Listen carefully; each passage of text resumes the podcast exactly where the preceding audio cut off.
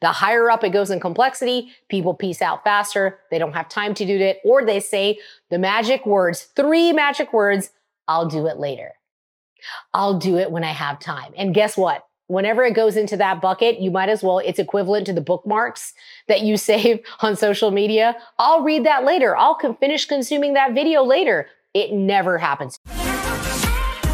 So, how do you turn your business into an actual brand? Well, my name is Bijal Patel, and I've had 13 years of corporate experience working at big Fortune 500 companies, and I'm taking all of that juicy firsthand experience and have brought it into my company launch. Within this podcast, you're going to learn about branding, vision, identity, mindset, and how to scale your business to the next level. So, let's go ahead and own your brand. The reason your lead magnet is not actually getting consumed. So, lead magnets are still super effective sources of getting your message and your value proposition out to the marketplace um, because people want to have a little bite size. I use an analogy of an ice cream shop, like when you go in person and they give you that little spoon so you can get a taste. That's exactly what lead magnets are. So it allows number one, people to show you intent. Number two, for them to get a taste of what your value proposition looks like. Number three, this is a really good one because it's a subconscious play on them starting to accept their role as being coached by you. So whether you're a coach or a consultant, maybe a consultant, they're going to learn from you. Whatever type of business you provide, they are stepping into the role of, let's say, student or a client, and you are appearing as the coach, educator, trainer, or consultant, something like in that realm. And when you create that frame for them, they're more willing to take the next step. So the four reasons that I find that lead magnets don't get consumed by people, the one is the most easiest is it's boring. It's boring or it's really, really vague. If it's too broad, super boring, really, really complex, people don't have time to consume it and they're not going to do it. Number two, you haven't spent enough time creating what it's going to be. So it's not put out into the marketplace fast enough. The speed to market needs to be there. Now, this is contrary to what a lot of people say. I don't want you to create the lead magnet first because you want to see if people actually want it. If, if depending on your audience size, if 20 people don't raise their hand and they say they want something for free for me in my audience, I'm not even going to make it. It's not even worth my time because it's not hitting home with the marketplace. But once they do, I give myself no more than one week to get it done and out the door.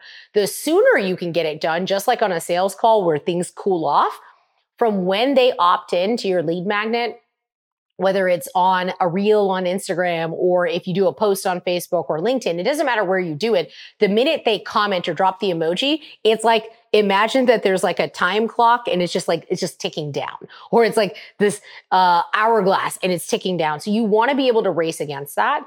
And the sooner you get it in, they're going to have the energy that's related to whatever you posted. And you don't have to remind them what did they opt in for. The third thing is if you don't promote what your lead magnet actually is elsewhere and say what the results are that other people got, there's no momentum or desire to actually come back through and listen to it. So you want to come back around a week later and check in with every single person you dropped the lead magnet to.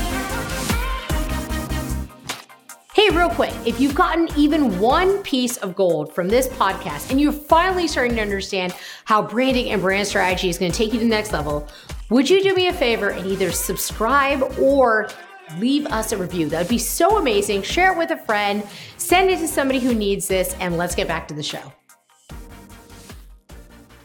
Number four, your lead magnet is overdone. It's supposed to be a lead magnet. Remember that like tiny little ice cream scoop? You just want a tiny little taste of what it is that you're doing and sharing with them so they can feel like it's simple enough and it's fast enough that they can go take action on it right away.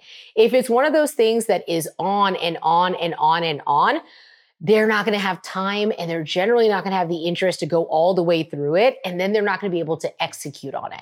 If they can't execute on it, you're in the first red zone, which is, oh man, everything this person does is going to be complicated.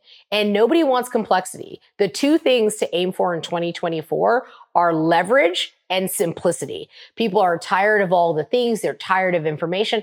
Information is everywhere. You need to make sure that you are respecting your prospects' time by giving them consumable tidbits of information that they feel excited about, just enough to get them going. Um, it's like aloe on like a burn spot. You just want to put enough to cool it off, and then you want to invite into the next piece of the conversation. The lead magnet is a starting point in the sales conversion journey. So once they opt into that, you check in. How did they find it? What's their feedback? Have they been able to apply it? Answer questions back and forth. And then you move on to step three, which is inviting them to a call or sending them to a sales page or something like that. And a lot of people get overwhelmed because, like, when we do posts, we'll get like 50 to 200 people who want to opt in for something. And Facebook and other any other social media will block you if you keep copying and pasting and sending the same thing. So um, one of the ways we've worked around that issue is either we'll put the link directly in the comments or we will ask people to DM us first, which is such a ninja positioning move.